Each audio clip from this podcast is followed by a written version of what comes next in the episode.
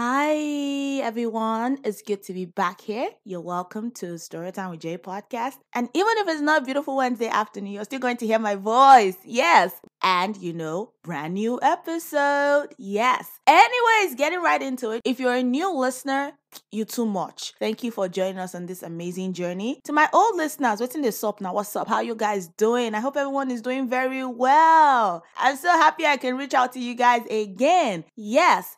Today's episode, I'm going to be talking about something that I've been fascinated for the longest time. And it has to do with something within the Igbo culture. So I've tried to learn Igbo for like the longest time. I don't know if it's a mindset thing for me because I already have this notion that the language is difficult. So for me, I think it's a mindset. But I love the culture, I love the clothes, I love some of the food right? As with all other cultures, there's certain things that you don't like about any culture, right? So it's not really particular to the Igbo culture. Food, the clothing. I love everything. The boys, ha, they are fine men. Oh. All those they are tall, fine, fine men. Mm, please. But that story for another day. So I got the opportunity to speak to two beautiful women about their experiences. Now, in the Igbo culture, yeah, I'm gonna get back to that in a bit. In the Igbo culture, there's something known as Ada, which is a name, I would call it a prefix that is attached to names given to first daughters. So I've been fascinated with that aspect of the culture for like the longest time because you have Adugo, Adeze, Adama. The names are beautiful with beautiful meanings that I can't share with you, but on the internet, they have like meanings of these beautiful names. So, back to what I was saying earlier, I got to speak with two amazing women about their experiences. One is living in Nigeria, the other lives in diaspora, about their experiences being the first daughter in an Igbo household. How is that experience like? What exactly is it like being the first daughter? Are there certain things that are expected from you? These and so much more are what we're going to be talking about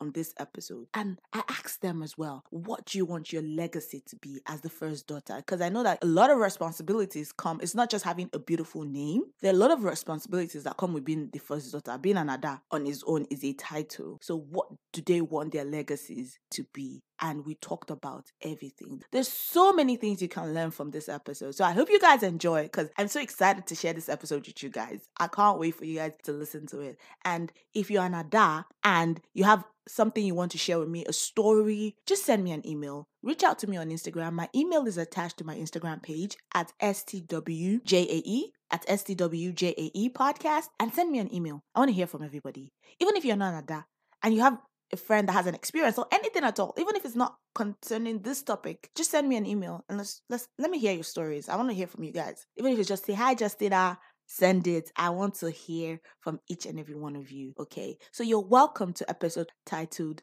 The Ada Legacy. Enjoy.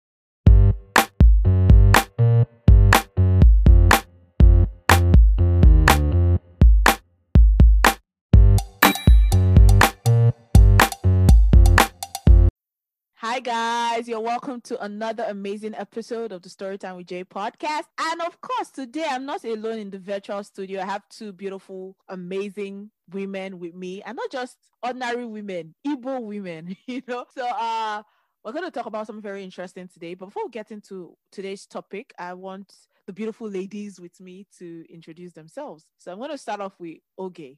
Hi, um, my name is Oge Orisakwe. I live in Lagos and I'm an Ada and an Ada that is an only child. Wow. So yes, I am a filmmaker. I write, produce, and an aspiring director. Amazing. So yeah, that's about it. Yeah. I want to add film more. Okay, please hook me up now. please bring the investor. Once the money, see, it's the money that is what's delaying the big budget films. But I've been doing sh- mostly short films. Sha. Come and put me inside your film. Oh. Me, I want to add film. Investors okay. will come. Me, I want to act. Amen. Amen. Right. Thank you very much. That was amazing. Adeze. Hi. I guess um it's in the name, right? So my name is Adeze and I'm an Ada, obviously. Right now I live in Canada. I think I was an Ada and I was also the last child for like mm. the longest time. Mm. Then I had siblings. So yeah, I think I was an I was the last child for like 13 years. Then I had wow. my siblings. Um I'm a pharmacist and I grew up in Lagos. I think that's it. I'm so happy to have you guys on this episode because you have beautiful, beautiful stories, your background stories. I know it's going to be very interesting for this episode. So Adeze is Adeze Trodu. she might, I hope I pronounced she, she, she, she gets it. I'm sure the listeners too, they get it. So I'm going to start with Adeze. You mentioned something. So I'm, I want us to nip that in the bud a bit. You said you were the last child, you were the Ada, and you were also the last child. Can you like touch on that a bit before you had other siblings? Oh yeah, so um while growing up, it was just me and my elder brother, right? Okay. So both of us, and obviously my name is Adeze. So I was the first daughter, and I was the only daughter at that point. So I was also the last born, but although we're just two, but I was also the last child. So I don't know if there was a whole lot of thing around me being an Ada at that point. Okay. But when I was 13, my mom had my siblings, the twins, a boy and a girl. Wow. And I think at that point, because I was 13, I was almost done with secondary school. My brother was done with secondary school. So there was also like a little change, like a little shift of um, responsibilities, right? From being the last baby of the house to now being the the one taking care of the babies. exactly in the house. So yeah, that's that was like the shift. But still, I think for me, yeah, I don't know if I answered the question though, but yeah, you did. Okay, thank you very much. Filmmaker Oge, the woman that's going to make me have my Holly, my Nollywood break. What about you?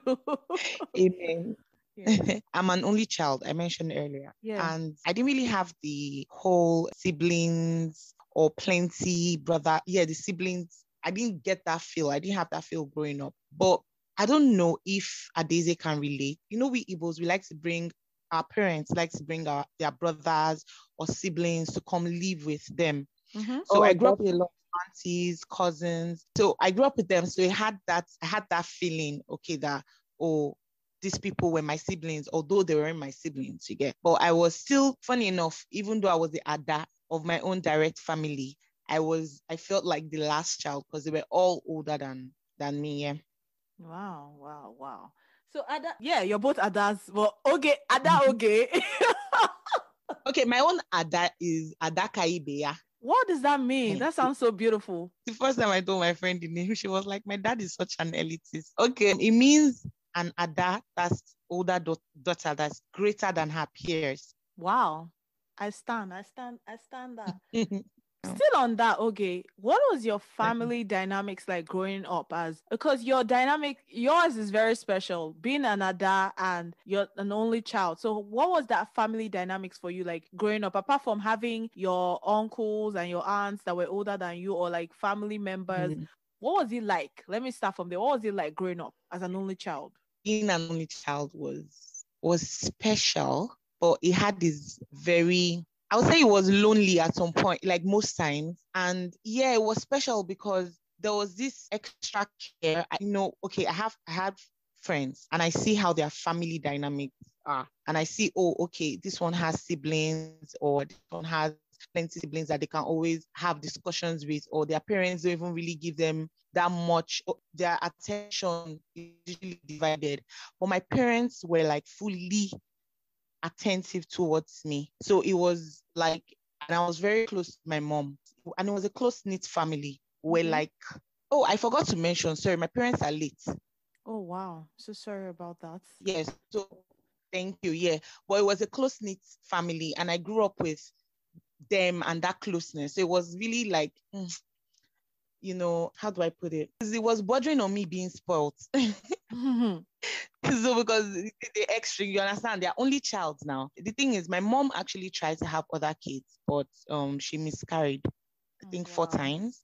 Wow. Yeah, then she just gave up trying again Wow. and decided that "Ah, this one that God gave me, oh, let me hold on to it. Yeah. So it was, it was, um, it was a special. I will not lie, it was special. Like I didn't have to compete with anybody's. You understand? I didn't have mm-hmm. to compete for their attention. I didn't have to compete with anybody. I didn't have to fight for any. Like my mom was my mom. My dad was my dad. You get? I didn't really get that. Although it was boring at times, like when it gets very lonely yeah. like nobody to ha- actually have conversations with. Like it was just my friends and neighbors I depended on. But those ones who had their own families and they couldn't be with me 247 like it would have been if I had blood like siblings, you get.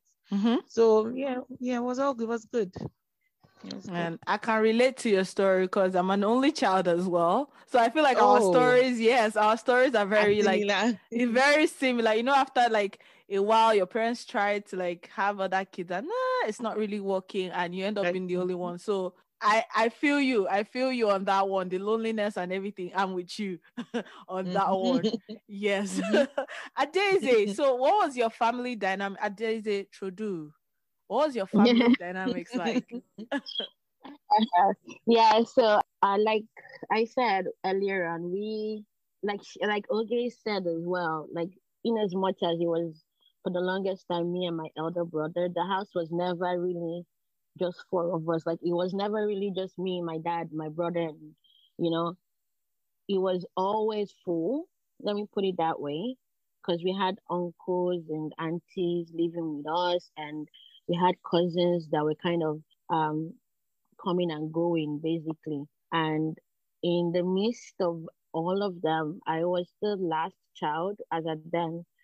And I was also the other of the child. So I think at that particular moment, the emphasis was not really on me being an ada at that point. I was just the baby of the house, right? Yeah. And Mhm. the littlest child in the house. So for the longest time, that was how it was. And um, growing up, though, there were just some funny things. Like in as much as I was the last child, there were still some, some things that would happen. Like for example, one of the biggest thing I remember was when we killed chicken, right, for Christmas. So I was really picky as a child, right? So I don't eat. I didn't. I, I don't eat bone. I don't eat pomo. I don't eat this. I don't. So I was really picky with food. But then when they killed chicken in the house, they're like, oh, um, opmana kwesiri like that. Sorry, I'm opmana kwesiri. I think the crown of the chicken. Mhm. And Mhm. Is the feet? And I think they give my brother one of part of the food, and he's like, I'm not eating this. I don't care that I'm the first son. I'm not eating this. This is not meat. And then as the as the girl, ada. That means the ada is supposed to eat the waist of the like the hips of the chicken. Hmm. And everybody knows that the hips is full of bone. Like so, and they're like, Ada, imani kwesiri kuano, and they're giving me, I'm like, I'm not, this is bone. I need meat. This is bone. So they'll give me the hip of the meat, but they also give me my my share of the, the fleshy part, right? Mhm. And uh, it was just one of those things that they played around with. So when um obviously being the last child, like uh I think like both your parents, my mom also wanted more kids, even though she had to. At some point she stopped trying and at some point it happened.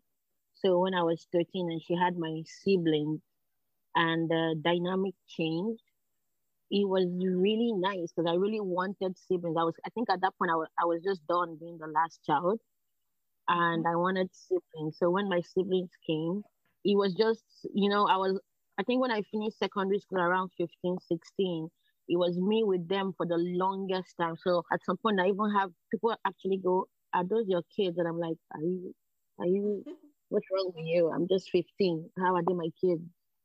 Did I have them when I was 12?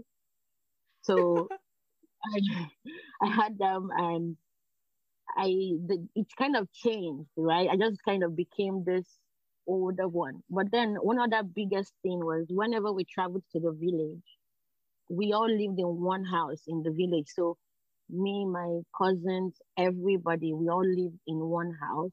And once we get to that house, even though you are the ada in your own house, once we get to the village, the hierarchy changes, right? Mm. So my auntie becomes the main ada, for example.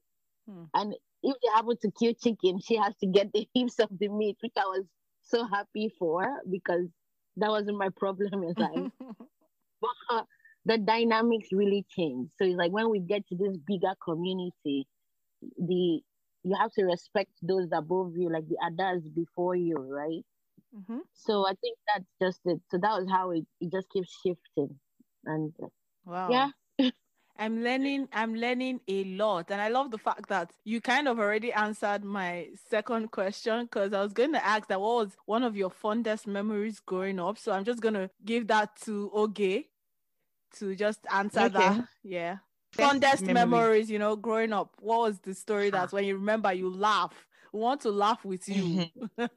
we will not finish, we will not finish, we will not end this podcast because there were tons of see, tons. There's this one that just came to mind now. My parents were like young lovers, like they met when they were young. So they they grew up together basically. And the love between them was was strong, bordering on toxic.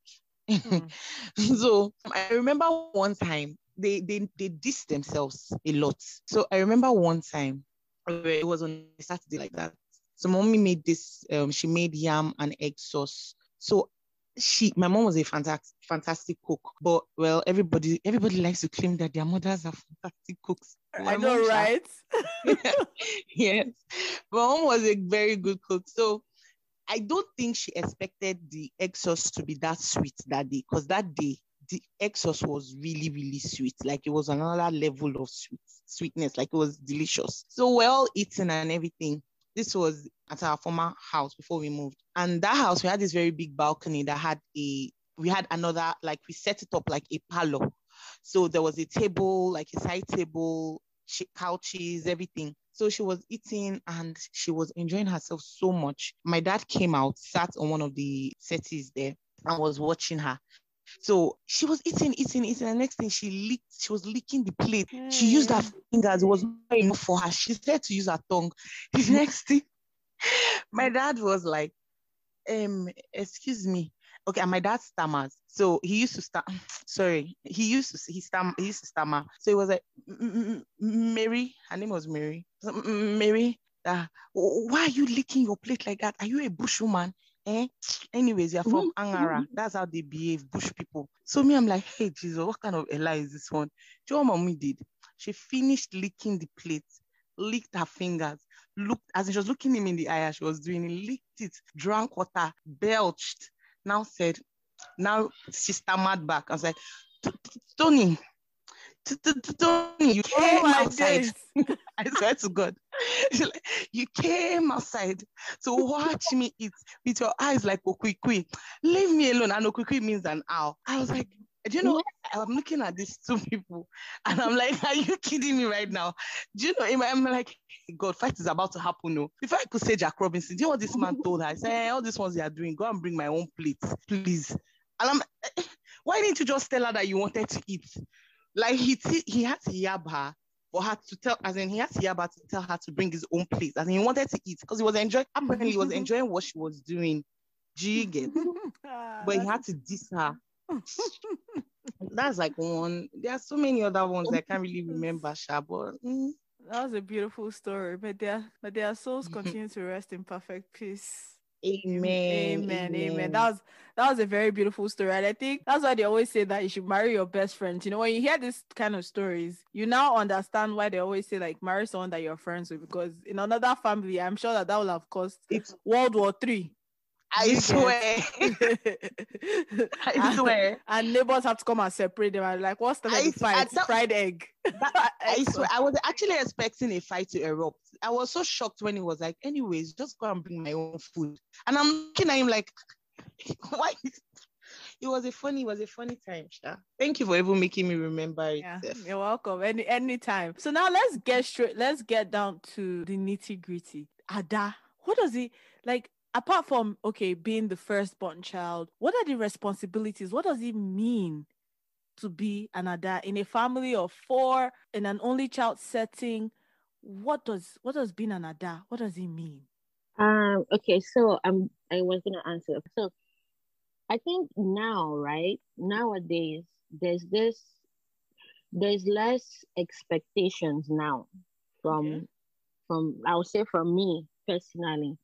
There's less expectations, but technically as an ada, one of your biggest job, it doesn't really matter where your position is, but one of your biggest job is you're supposed to be like the the bond, the glue that holds the family together. So let's assume that in a situation where everybody is just doing because okay, first things first, you're gonna leave your family when you get married, right? Yeah. But at the same time, your position in your family is still there. So even though you're in your husband's house, you're supposed to still have this I won't I won't say authority, but it's like you're supposed to have this this thing where you can still control matters, not not control like dominate, but control like oh siblings are fighting and nobody wants to talk to themselves and parents don't know what to do. Then they have to talk to me, and then I can see it from like a a different point of view, and I can control what's going on. So that's one of the expectations as an ada. You're supposed to be the one bringing the family together in in certain situations. Like your parents are fighting, you should be able to say, "Okay, can I hear your side? Can I hear your side? What's up? Can you guys stop this?" I think that's one of the biggest job of an ada. But I think these days there's less expectations for it, especially because sometimes it could then go from you being the bond to you being the one who dictates everything in a negative way, as we've seen in like past experiences or in past older, like in our older family settings, where you hear things like, "Oh, I got married into this family, and my and the sister-in-law will not let me rest because she's controlling her brother." Do you understand? Mm-hmm. So it, it's I think in that setting, obviously, there's a, there's a tendency to go overboard, but it's not like you're controlling your brother, but you're supposed to be the one who is. I'll, I'll say it in Igbo, Anya Rurugiale. Hmm. So you're the one that's supposed to be able to, you're calm. You're supposed to be able to see things from a different uh, perspective and control things. So like when I was growing up, one of the things, like when things are happening in the house, let's say my parents come home and the house is scattered, and even though I'm not the only one that's supposed to clean the whole house, right? Mm-hmm. They might decide to get angry at me because according to them, I'm supposed to be the one noticing that things are out of place. I'm supposed to be the one saying, hey, this thing is this. Can you fix it? Can you not fix it? You know, I'm yeah, I'm not see Rumali. I'm supposed to be the one seeing all those things that maybe my brother, being a boy and being the firstborn, might not see. I think for me, there were some things my brother could get away with that I can't get away with. I just can't because first of first of all, I'm a girl, and then second, I'm the ada. So it's like, how? Why would you want to get away with it? Although growing up, I think I was a very good child, so I I didn't give my parents much trouble. But I think that's one of the big things that an ada is okay. meant to have. Okay. Yeah. Okay. Fantastic. I'm learning. Hmm, I'm learning a lot of things here today. Uh, okay. What about you? How was it like? Because your dynamic is kind of different. Did they have expectations for you as an Ah, ada yes. So, and an only child? yes. So, like, I was like seven sons in one. Wow. You don't, yes, it was the expectation. Like, okay, I had to even change dreams. I remember changing dreams to suit my parents. Hmm. Trigger to suit their own dreams, their needs. Like, at first, it was, oh, you know, there was this time, I don't know, because I, I think I've spoken to six or ten of my friends now and have confirmed it. I, I think there was this phase where as kids we all wanted to be doctors. Yes. Yeah, exactly. Yeah. So me, I wanted to be a doctor too. And I was actually in science class. Then my dad was like, no, he wants me to be an accountant. Then my mom is like, no, she wants me to be a banker. They were sure arguing. I left science class and moved to accounting. I was a commercial student student. Then I remember sitting in because accounts was tough for me. Like nothing could enter my head. It wasn't my calling. I remember sitting one day in literature class and the teacher, I just ran away from the account accounting class. I didn't want to sit, I didn't want to sit in the class with them. I, I went and in one class. The next thing, the literature um, students came there to oh, they brought their teacher. I don't okay, I don't I don't know how to explain it, but I went to a secondary school where there were too many classes. So sometimes if we had a free class, they would say, okay, come and use this free class. I don't know how to explain, but let me I share more from that I one. get it. yeah. Mhm. So I was in that MC class. I remember then some students came into the class and they brought the teacher in to teach them there. So the lec- the teacher was teaching and all of that. And he asked a question. And the question he asked, I was shocked none of them knew the answer. So I answered the question. And the man was like, Are you my student? I'm like, No, that I'm in I'm an accounting student and everything. Then he was like, "Why are you doing there? You're supposed to be here. And that was how I changed. And that was the end of accounting. My parents didn't even know till I finished secondary school. I didn't tell them. It was a secret I kept.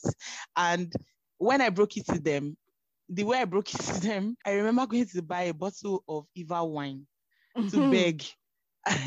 I came in and I begged, and my dad was upset. He wanted, he was like, no, he wanted me to be working in an accounting firm. My mom she wanted me to work at the bank, you know. He wanted me, I'm that that's what's going to bring money. This one, that one, that one. So I'm looking at them like, guys, this is not even what I want to do. What I even really want to do is to create movies, like write movies, write stories. Like if possible, self become a musician. Self, I wanted to be in the entertainment industry so bad, and I didn't even divulge this thing to them. So it was a matter of trying to please them. So there were other things too. Okay, I don't know if I should move to when they died, because especially when my mom died, the expectations were crazy.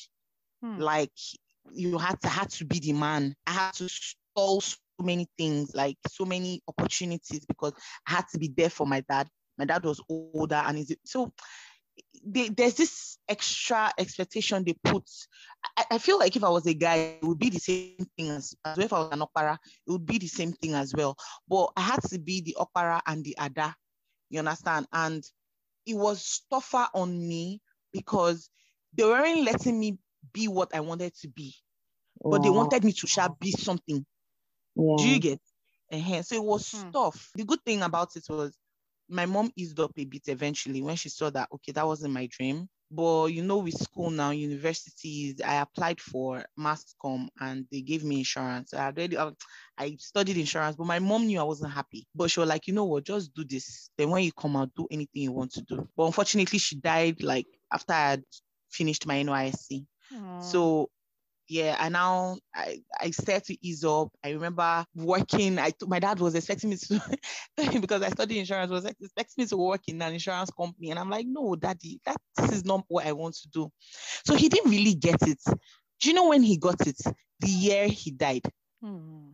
That was the year. And he just came to me one day in my room, just knocked. I was like, okay. I was like, he came in like, come, what is that thing that you said you even do, Seth? What's I now explained to him. And he was looking at me and like, is this what you really want to do? I'm like, yes, don't you see?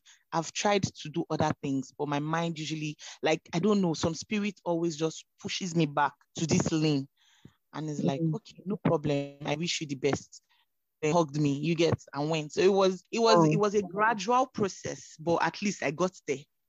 You get, but the expectations, ha, you need to see the, and the thing is, they want you to share, be like take care of things, but they don't want you to overdo because they know they'll be like you're a woman. There's mm-hmm. some things you yeah. should do. That so it was like, bruh, which one now won't make I do? Do you understand? like, like, this or like that. Pick one. Pick one side. Pick a side. Pick one. Pick a side. you I get. understand where you. Well, I totally, totally understand the the pressure. Like you have to be, you're the girl, but then you're yes. also the old child, and then you're like, okay, you, even though you're the girl, you cannot still behave like the girl, but you still have to be the girl. Oh my God. Exactly. I understand. Do you know I even had a phase where I was a tomboy? I had a tomboy phase. I now realize, ah, now this wasn't for me. I can't, you know, it was just, it was just crazy, to be honest. Transitioning from one one sex to another just to find just to find what you need like which is it which is it so like yeah, exactly but like i said earlier you guys have amazing amazing stories and i'm so happy that you guys decided to do this episode with me now my next question is what is the Igbo tradition concerning the girl child? I have it's like a double-edged question. I'm going to ask that one first, then I'll go into the next one. But what is the Igbo tradition concerning not that a lot of people have had to learn and unlearn certain things. So are there still those little bits of oh she's a girl i don't want to send her to school or any of those stuff? Or is it completely wiped off? I think okay should answer first. Uh, okay. So with my parents my dad was from a well-to-do home my mom as well. But my dad for some reason that i till now I cannot I don't understand. He chose not to go to university. He felt he could make money on his on his own. And he actually started to make money on his own. He was doing very well. And my mom didn't go to the university as well because like I said, they met at a very young age. They got married, so a lot of things. But they did everything in their power to send me to school. Like I'm speaking for my own family, the family that I know and grew up with. They did everything. I went to I went to Amit, I went to really, really good schools. Like they did everything in their power to send me to school, from primary school to secondary school to the university, and to the extent that I, I it's just me that stalled on going to do my master's. I still I still would do it, and he made provisions for that, even though he died. You understand? So the girl child, like it wasn't to my parents, it wasn't, despite the fact that there was a little pressure, I think it wasn't about, it wasn't solely about, oh, this is a child that is a girl. In their mind, they're like, oh, this is my child, you know, and I'm not going to put gender. I'm just going to do what's best for her, basically. You get, even though they were like, ah, even this school you want to go to, you must do what I want. But they wanted me to shall get the best of the best in terms of education. Yeah. Because I know the Igbo tradition thrives on that, on the girl education. Igbo people like sending their kids to school, mm-hmm. especially their female kids. They like it. Okay. And they do it, I think they do it, especially when in terms of bride price, so that when the man wants to come and marry, they'll say, I sent my kids to school. So you pay this also. So they use it as a form of, they use it to boast basically. Okay. Yeah, I know that one. That's the girl child. There's no exception. There's no, oh, you don't have to go to school because you're a female or no, nothing like that in sense of education. Okay. Yeah. Adeze, the, okay. Um, so I was like, yeah. The family thing, it really just depends. In your own personal family, right? Your parents can do everything right, send you to school, they don't discriminate, there's no issue, nothing. You're like educated, you're perfect, you're the same as your brothers and everything. But society as it as like in the grand scheme of things, in the whole society, the education is still is still is still growing. Let me put it that way. So as your if your parents are really educated and they know what's best and for someone like me who grew up in Lagos, it really wouldn't matter what did anybody thinks about their child or the girl child. All they know is we're gonna give all the children the same opportunity, right? But yeah. in the grand scheme of things, and when you go to the village now, and let's say they're having a meeting in the village and you want to talk, there's always that someone that will stand up and tell you to shut up because you're a girl. No matter how educated you are, there will always be that person who will want to push you to that, you know, you're a girl, you don't have an opinion, or you're married, you've gone to your husband's house, so you don't have an opinion in your father's house. So there will always be that thing. And I think so far, the Igbos, even though they're trying with some of the fights that have happened and some of the legal battles that have happened, in the big scheme of things, there is still that importance placed on a male child just because they just need to pass on some form of inheritance to a male child. And right now, most people are fighting it by mm-hmm. having wills and you know insisting and like giving things to their children even while they're still alive because they know that once they pass away, they I'm gonna equate it to vultures, right? The people in the village, like the elderly elders, the adas, the all of them, they are they can be really mean they can be very insensitive. And all they care about at that moment is you're a girl, you have no say. We don't care if you're coming from abroad or if you are coming from Lagos. In this village where we have all the power, you're a girl child and there's nothing like you're just not important.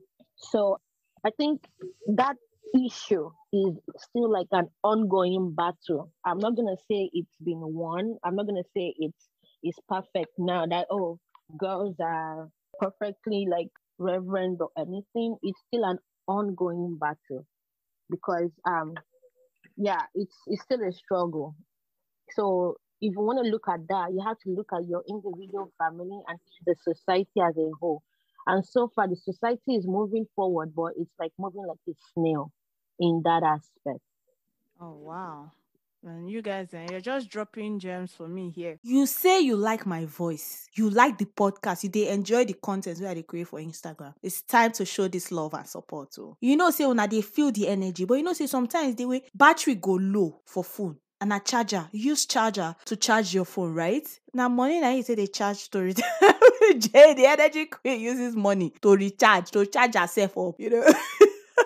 you think say you fit support me you wan draw shikini money all you have to do easy peasy o just download the podroom app search for my podcast subscribe to the podcast. You enter any room at all any topic they come out as rooms. Enter anyone you see one naira sign below you see a naira sign below and just tap am. Different kind of money go come out you go press the one wey you feel say you wan use take support my ministry. So that this sweet voice you will continue to hear it on your phones wherever you listen to your podcast from you can continue to hear this sweet voice so I abemona donate hey guys i know you guys are amazing and you're to donate and you're to show me love and support and i appreciate each and every one of you okay so easy peasy three steps download the podroom app search for my podcast enter into any of the rooms even as i say on the past three steps but just enter into any of the rooms and you'll see the naira sign there and some moolah there to support my ministry so that my ministry can move to permanent site.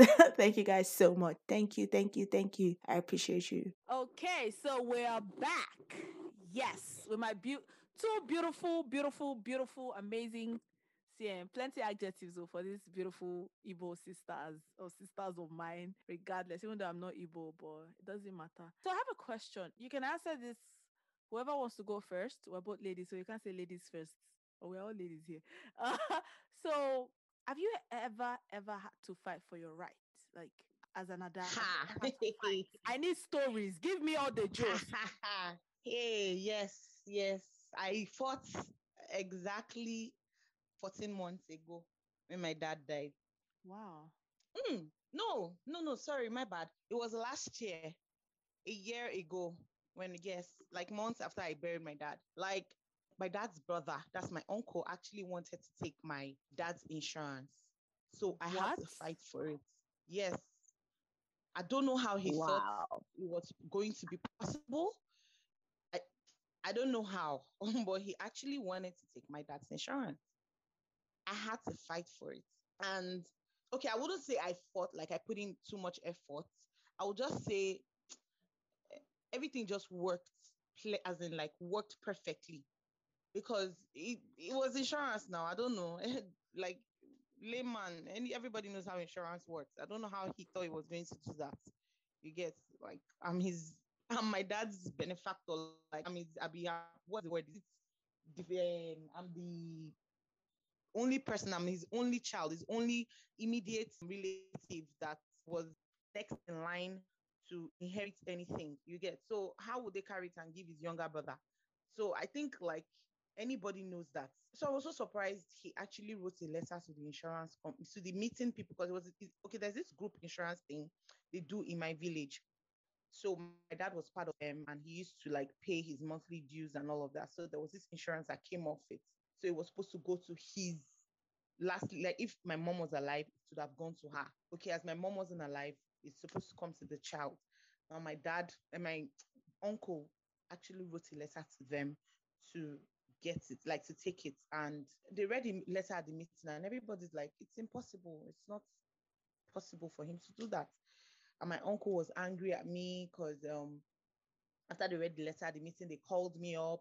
Was angry at me for going, that I should have told them that um, I couldn't go, that I had to go with my uncle. And when I had even gone, and when I went, I should have told them that my uncle should take the money like yes my uncle is deserving of the money. So it was a tough period oh, wow. it was a tough period. Yes it was really tough because i just buried my dad and i was still getting over the grief like the loss and all of that. I was still dealing with the grief i mean. And you know you come up with this thing trying to take this man's inherit like what he it was a, a very crazy crazy moment. It was a crazy moment. But uh, glory be to god the sha fell in my lap easily. So yeah, well, he fell in my lap easily. And there's another thing I don't like. There's this thing they do in my place, like my tradition. They don't really regard the. Uh, they don't really regard women. Hmm. They don't really regard. Yes, like you don't really have a say. You you basically don't even have a say. Yes, like so during the whole burial process and all of that, I had to like be on the sideline. So it was like me, I was like a visitor at my dad's burial, basically. And it wasn't like I was living apart from my father whilst he was alive. I was actually living with my father until his death. He died in my presence. I was there when he died. You get? So it, it was they pushed me to the sidelines and so the whole all that process down to the insurance bits was it was too much else. It was crazy. It was ah, it was a torture. I had to like I, I I didn't do too much because there was nothing I could do. The bullying was there, but I know that I had to sharp pray or be present, or you know, when they say, Oh, come here for this, I quickly went. So in a way I fought. It gets and but thank God it came to me. Wow. Eventually. So, did yeah. you have friends around you during this process or did you go to the Oh village yeah. by yourself? to the village. Oh no, I, I had friends around me. Then going to the village, I went with a friend. I had a friend around me, and I was very grateful to her. I am still very grateful to her. And my aunts came as well. And I, I didn't stay too long. And my cousin, yeah, my cousin came as well. She was amazing too. I didn't still stay too long at the village. I ran back after the whole burial process. But it was it was a funny period. It was I, I laugh now because I'm like, wow, I actually went through all of that sane and intact. No, because Yeah. having a good support system is key. Like with Mhm. everything that you've narrated, like not having a good support system will have just led to like a mental breakdown. Because I know that these things can really just affect you, and it can be a lot. I can relate. See, I had it, it happened though. Mm. I had a mental breakdown because when the death happened, when it occurred, I didn't. Okay, I'm this kind of person that thinks I I don't. I'm not. What's the word? I'm not quick to react. Like I actually sit back, think, weigh, then I react. So when the death happened, of course I did it. I cried. I was broke. I was sad. But because a lot of people were around me then, so I didn't really pay attention to my grief. I didn't really grieve. I didn't grieve as as much as I don't. I don't want to say appropriately, but I didn't really look into my emotions. I was just attending to people. So I eventually broke down. Like the whole thing came crashing. I remember I was on the 13th of February. I broke down mentally. Like it was mad. I was at one spot for like 48 hours. I did not eat. I did not. I was just there. I was crying. I was crying. I was crying. And it was mad. And when I finally got myself, I, I looked at myself like, Jesus Christ. I know bar for two days, Sha. Hmm. And I stood up. But we thank God. We thank God, and I thank sir. myself too for strength. Yeah. Hmm. Man, it's it's a good thing that you can look back now and laugh about it because uh, I can't even begin to imagine it. I can't I can't imagine like what you have you'll have gone through, but thank God we don't look like what we've been through most most times. Yeah. I- Daisy, what about you? How many battles, how many John Cena t-shirts did you have to wear? I cannot, I don't have a, any experience like Oge did or like Oge has because um I think it's just like what I was saying before. Like within your your immediate family, your everything is perfect, but once something happens, it's people who you didn't even expect. Like in her case, her uncle, yeah. who sure she grew up with, right? This is your uncle, and then suddenly, Oh no, I didn't grow up with him. Oh, no, like you knew him as a child. That's what I yeah, mean. yeah, yeah, yes, yes, yes, yes. You knew him growing up. This is someone you knew, and then suddenly they're all. So for me, I think one of the smaller, I won't call it a big battle, but when I was younger, when it was just uh, me and my my brother, then I know um sometimes I've heard statements like, "Oh, if you want to go to Lagos, Jen Nunanke um Ifechukwu um, he has plenty space. He does not have lots of children. So so for I think for a while they didn't even regard like my mom having two kids was not even a big deal for them, even though she had a son and a daughter. So um I don't think I I can like my I don't have any experience like Oge did. Oge has.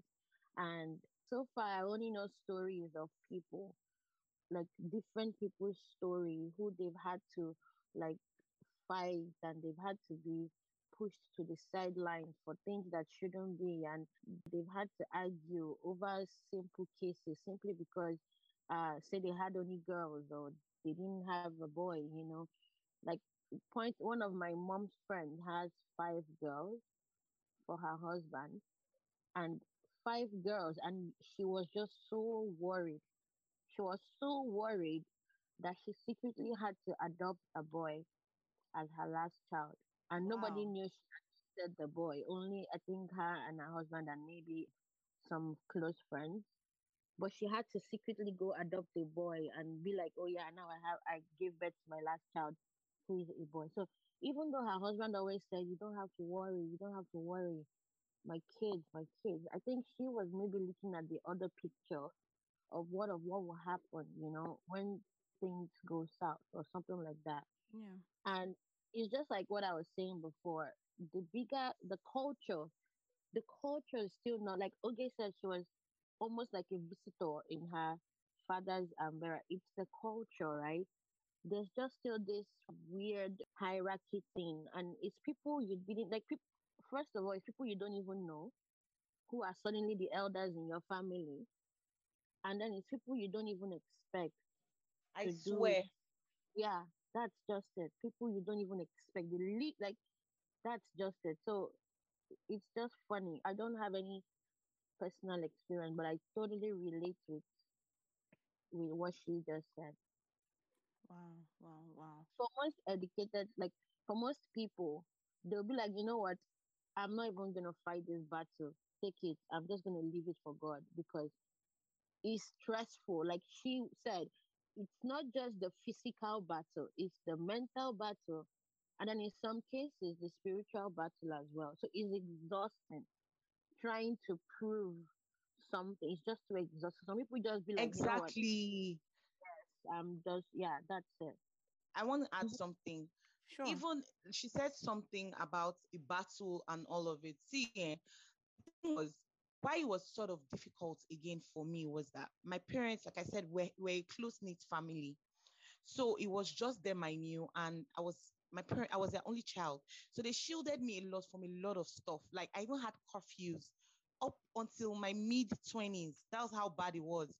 So I had to be home at seven. It used to be five when I was in secondary school. It now became seven, then now became nine. I didn't used to do a lot of sleepovers. Traveling to the village was a no-go area. You understand? The only see, the only times I remember going to the village clearly oh, was when my mom died and when my dad died.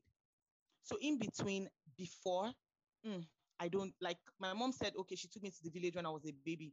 I can't remember the experience. Get, but so because I, I I did not used to go to the village, they made me pay for it during my dad's burial.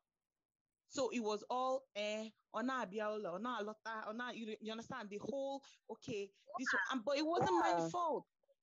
It wasn't my Exactly. fault my parents didn't want to expose me to some things. So they wanted me to pay for it. And see, they dealt with me. Oh. It was a battle. It was a, and they were telling me, people kept telling me that it was like that because I was a woman. That if I was a man, it would have been easier. Yeah, true. That's what they kept saying. And that, so, that funny enough. Yeah. Yeah. Please Mm. continue.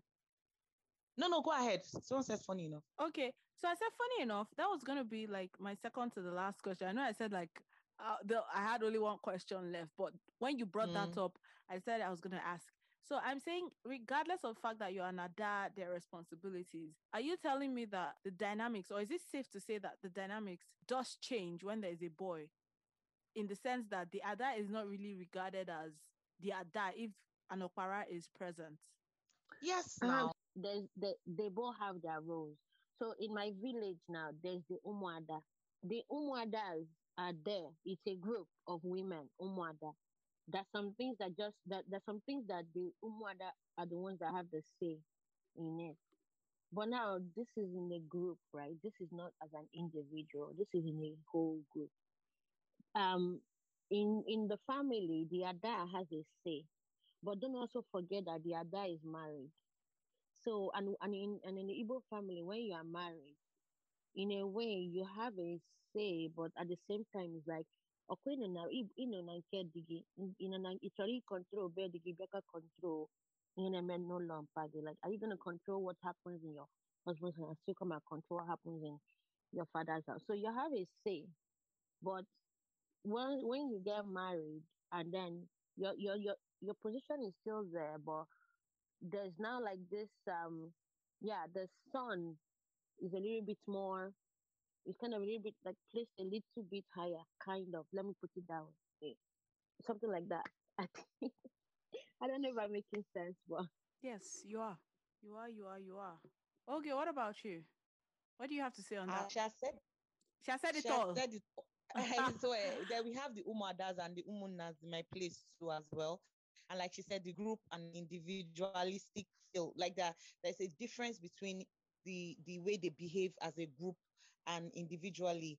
And another thing is, it doesn't matter if you're an as long as you're married, your husband has more say than you do. So it's always like there's always a man. A man has to be there to back the conversation, like the thought process, anything up.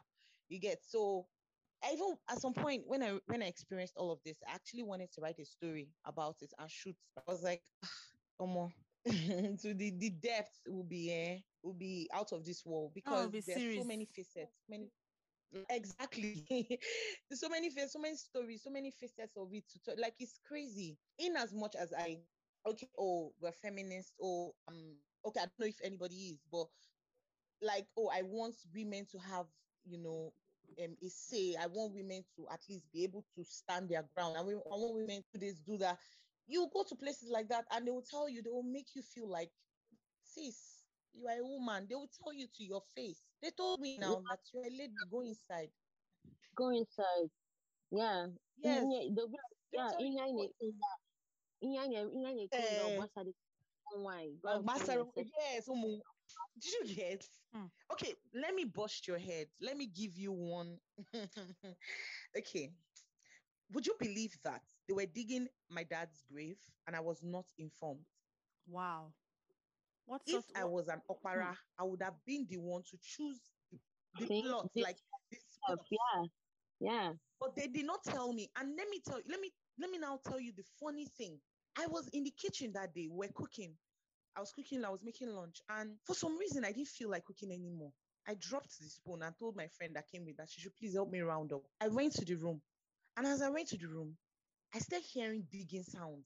You know, like I was hearing sounds. I opened the window. They were digging directly opposite where I was because the room I slept in was my dad's room. Used to be my dad's room. So I was there and I saw them digging and I became worried. Now it's like my instincts pulled me to the room at that point to see what was happening. So I ran to tell my uncle's wife that, ah, Auntie, oh, Auntie, oh, they're digging, they're digging the grave and they're digging it there. Are they supposed to dig it there? They said, eh, that is the OB, that's the OB spot. And my dad was, okay, my dad was an opara, you know, and was the first child for an opara. And that's the OB spot. So that's where they lay opara to rest. And I said, but I remember my dad clearly telling me when he was alive, when we came to bury my mom, he showed me where my mom was buried and said he wants to be buried beside my mom. So why wasn't I informed about the bury, like the grave where they would dig the grave, like beforehand? He should have told me or said something. And sis, they said "Ah, they've gone three feet deep, so there's nothing they can do. And I didn't know what to say. I, I just went in and I started to cry my eyes out because it was like I failed him. I, I told my uncle eventually, and I was like, eh, why didn't you tell me since? Why didn't, I'm like, I was like, I wasn't informed. I wasn't told. Oh, d- you didn't say. Oh, okay, we're burying. Oh, we did. You didn't tell At me they- anything. want to ask you if you were if you were son, you didn't have to tell them. They will be the one to ask you. Ask right? me. Yes. That So I'm like, respect. They didn't say anything to me, and they buried him there. So that was the third point. At that point, that was the third Instance. instance of the yes, third instance of them making me feel inept and feel like, oh, inept as a woman. Do you understand? Like, Yeah. I'm like, we are all human beings. Like, what makes the man more, more special than I am? I did what a man would have done when my dad was alive. Like, I was there for him. You know, why would you deprive me of this little knowledge? So it was really a very, very crazy thing. They just make you feel like you can't talk, you can't do this, you can't, you don't have a say, you don't. How did that end? Yeah, they buried him at the OB spot and I, I didn't, I couldn't say any or do anything now because they had already gone like three feet deep. So he was telling me there's nothing they could do that I should have Wow. told them since. And uh, so they buried him there, and I was like, okay. At the end of everything, thank God they didn't bury him at one very maybe horrible spot or something. According to what they said, it was the OB spot. So I'm like, okay, Wow. yeah. yeah. Wow, Yeah. wow, wow. This is a lot. You know, this is one of the reasons why I decided to have this episode because I'm very fascinated by the Igbo culture, especially when it has to do with the girl child, especially the Adas. I'm always hearing, oh, Ade is a, you know, Ade, I I said Ade, Ada in different variations. And I was just, I just wanted to know more about it. So as we round up this episode, what do you want Mm. your Ada legacy to be? What do you want to do as an Ada that you know, that would leave behind like something that you talk about for years to come and you have a good laugh also. okay for me it's it's this question is the question that i i actually asked myself when i went into filmmaking. When mm-hmm. I, I didn't go into it it found me basically. So it's, i want to leave a legacy that is the reason why i went into filmmaking. I want to tell stories. I want to like bring things i want to touch so many lives. I want to and it doesn't i'm not even streamlining it to just say okay women. No i want to touch so many lives. I want people to see themselves relate to everything i put out. And i want i want a situation I, just want love. I want everybody i wish Mhm. everybody could just love each other and everybody be kind to one another. Because if there was love and if there was kindness enough of it i don't think people would be going through half of the things that they are going through Daisy, Daisy, what about you? Oh yeah. I think for me, um, I won't. I, I don't want to say, oh, this is what I'm, what I want as my legacy, because truthfully, I don't think I really thought that far. Far. But one thing I know is living in Canada, right? Like most times when you leave Nigeria and you see the different cultures, because Canada is really multicultural, and you see that, yeah, you're like, like when you see all the different cultures and you see how different people live, and you see how um some of the things that we think really matter don't actually matter. Like some of the things that we try to place too much value on, it actually doesn't in the grand scheme of things. So I think for me, I just want to see if I could bring any experience that I have that is different from like the status, like the status quo. Any experience that I know is different from what like the regular experience, the one way thinking. How can I just bring that and just change? So now who change in who am I gonna change? Who am I gonna reach? That's also a big question. So for me, I just want to start from the people I can reach, like my siblings, my cousins, or my friends. If there's someone I know that is beside me, and hopefully, you know, when they say charity begins from home, and then it kind of causes a ripple effect, right? So if I can just bring all those experiences and all those things that, like, like Oge said, when you love, when you are at peace with yourself, some things will not just be a problem. So if I can just bring that same experience and just change, even if it's just my immediate environment, and then that will change the next, and then just cause a ripple effect. The feminist movement and uh, the women have moved a lot. Like we've done a lot of um positive movement towards things. Like recently, the lady who won the court case against her in-laws and uh, got the inheritance. You know, women are really doing all that, but sadly, there's still a big, there's still like a big way to go. So it's gonna take a whole lot because, unfortunately, in as much as there are women who are going, this is what we should do as as a does. There are now these other set of women going, no, no, no, no, no. We are the women. We should be in the kitchen. You shouldn't be doing that. So it's not everybody has the same view, right? Mm-hmm. So if I can just change as much as I can, and hopefully that change just keep going and ripple effect. I think that's it. mm. I know that. Okay. Thank you so much for that. So I'm going to ask one question. I'm going to ask a question, but this question I'm going to like do some magic with it and put it elsewhere. Are, are, are they entitled to their parents' properties, or is there always like a power tussle with families? Because something Adeze said just made me realize that that was a question that you know that has to be asked as well. Is there a tussle, or are you entitled to like so inheritance? Um, if, if you ask an Igbo man, an Igbo man will tell you that in the village there's something called ancestral land. I don't know why that land does not finish, but apparently there's something called ancestral land, and that's supposed to go to Okpara, right? According to those people, a woman is not supposed to inherit the ancestral land because the whole thought process is a woman is going to get married and she's going to leave her father's mm-hmm. house. So she, she's yeah. leaving her father's house, she's going to live with the land. So one thing my mom explained to me was that she said, if it's in the village, for example, you might not be expecting to get anything like that. But you know what? But you know what men, smart men do? You cannot be fighting everybody for this so-called ancestral land, especially if you know you have girls. So what men do is while they're still alive, if they have the means, they buy land for their daughters mm. and they hmm. give it daughters while they're still alive. And some men, if they cannot give land to their daughters in their village, because obviously she's going to get married, you don't know where she's going to go. It could be Ghana, it could be anywhere, you don't know. They buy their land. Say, I grew up in Lagos now. So they buy their land in Lagos. And it's, their, it's theirs to do whatever they want to with their land in Lagos. So they can try to give that to their daughter, give it to whoever they want. But you see, the contesting about that land in the village is not just your your it's not even just your father now that's even fighting for all those village land. It is him, his brother, his cousin, his uncle, all of them. They're just fighting for land that I don't even know how that land has not finished till now.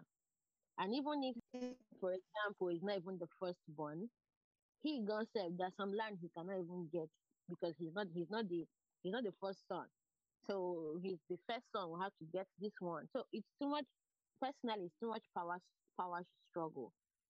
So I think I don't I don't think Ada is are probably entitled to something, but it's probably not the land, whatever. I think it just depends on how how your parents decide that they want to do that thing to save everybody from this wahala. Okay. Okay. Okay. I hear you. Okay, what about you? Do you have anything you want to add to that? Ah, she has said it all, though, because yeah, the part also thing is an individual thing. Like smart men, as she said, always prepare for their daughters. They always plan things ahead. Like, okay, you know what? I feel is the most reasonable thing to do. Like, keep a will. Like, you know, okay, it's going directly to this child or that child. But if you don't do that, mm, I'm sorry, those villagers, they feel like they were not there when you were sweating. No, when the man was sweating. Oh, true. I wanted to use a cuss word, but when he was sweating himself out. Okay.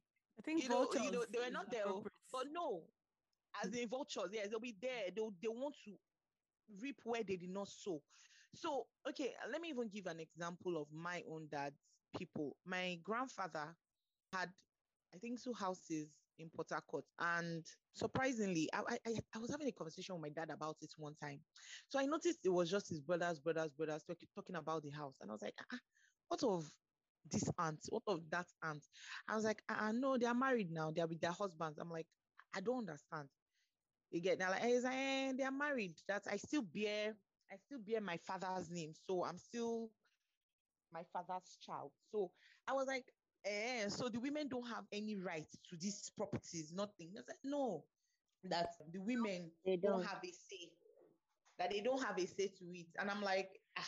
So that was like, I think the first time I started to hear, uh, to understand, or I won't, if I say understand, it will seem as if I'm accepting it. No, that's when I started to realize that, oh, these people are really that, the patriarchy in the, in the Igbo land is there. Osirike is hard, It's thick. strong. Now, now that you said it, it just made me remember something. So in my family, my auntie, the Ada, that's my dad's sister, she's separated from her husband and she's been separated for so long, right? And so technically she's been living in her parents' house for as long as I can remember. Now, in our house in the village, we all the brothers built one big house, like one massive house. So everybody has a flat in that house. And that's just how it is there. My grandmother had her own house. And then when my grandmother passed in 2019, the firstborn, right? The firstborn took that one, even though he had his own, but he also took my grandmother's house. Now, my auntie, when they were building that massive house, seeing that she's been living in her parents' house for so long, even though she's married, she was like, Where is her own? And they oh, they told her, hold her, like straight to her face, you don't have any. There's none. It's five flats here for the five boys. You don't have. Wow. So when they finished the house, what they did was the last two, the last brothers, the last two brothers, because each house was like four flats.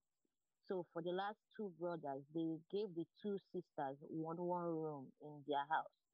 So she had one room in this one house, and then my other auntie had one room in this house. So when my grandmother passed and the firstborn took the house, I think she also asked, like, okay, what of her? Can she at least? I think it kind of caused it to be like, well, it's not your house, blah blah blah. But I think they eventually then moved her to maybe half of my grandmother's house or something. But it didn't matter that she's been separated from my husband for so long and that she's been living in a parents' house for so long. It really didn't matter. At that, or like what Oge said, yeah, it's just not like Obodi Nkege, it's not yours. You are not. You have your husband's house.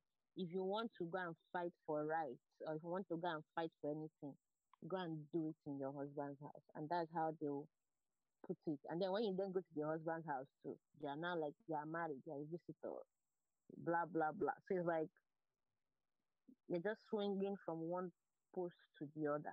Back there. Wow. Thank you guys for this amazing interview. Like I've learned so much. Like I know that I'm going to listen to this episode over and over again cuz you guys came correct with all the stories. So I just mm-hmm. want to say thank you to Adaeze, Trudeau, Trudeau, Trudeau. thank you, Oge of Le- of Lele. Don't worry. Happy, Shay, Oge of Lele, our We haven't Nollywood director. Oshay, Oshay. Yeah. Thank you for having us. Thank you so much for doing Yeah. this with me. And your experiences you are for having me. beautiful. You guys are amazing. You're great. You came with the stories, and I just loved how much information you guys were willing to, you know, share with me and to share with the listeners. And uh, I just We haven't even scratched the you. surface. Seth. I m- like. Oh, like- Mhm. I guess that means we're gonna have a part two. Uh, g- ladies, are you down for that? Are we gonna have a part two? I don't mind. Oh yeah, though. now. Oh, yeah, yeah, yeah. we're gonna have so listeners we're gonna have a part two just it might not be an it might not be interview format i might send them questions but there will be a part two and uh you Yeah, guys you, Yeah, you guys we got so I'm- you. We got so, you. I- all. so i'm definitely sending you guys questions. You know you can also tell me what you think people want to hear and uh we'll just we'll, we'll walk around it. So thank you guys so much. Have a beautiful rest of your day and uh, it is still the storytime with jay podcast guys. Thank you so much. Bye. Thank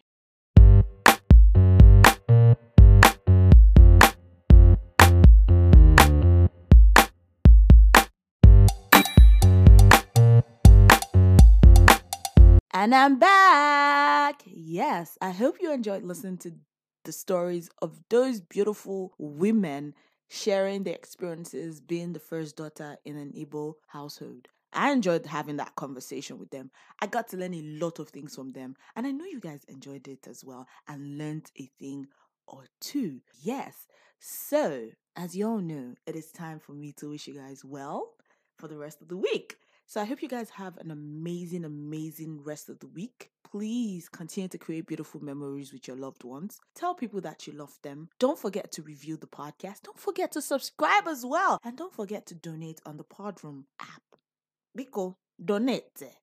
Donatus for us. So I wish you guys a beautiful rest of the week. Do beautiful things. Have fun. And you know I'll be here again next week by God's grace. I wish everyone peace, love, and light. Until next time, I'm still the host with the most. On some days, with 100% battery energy queen, J, Justina, J Baby, and every other name that you decide to call me that are good names, by the way. I'll catch you guys next week. Bye. Bye, guys.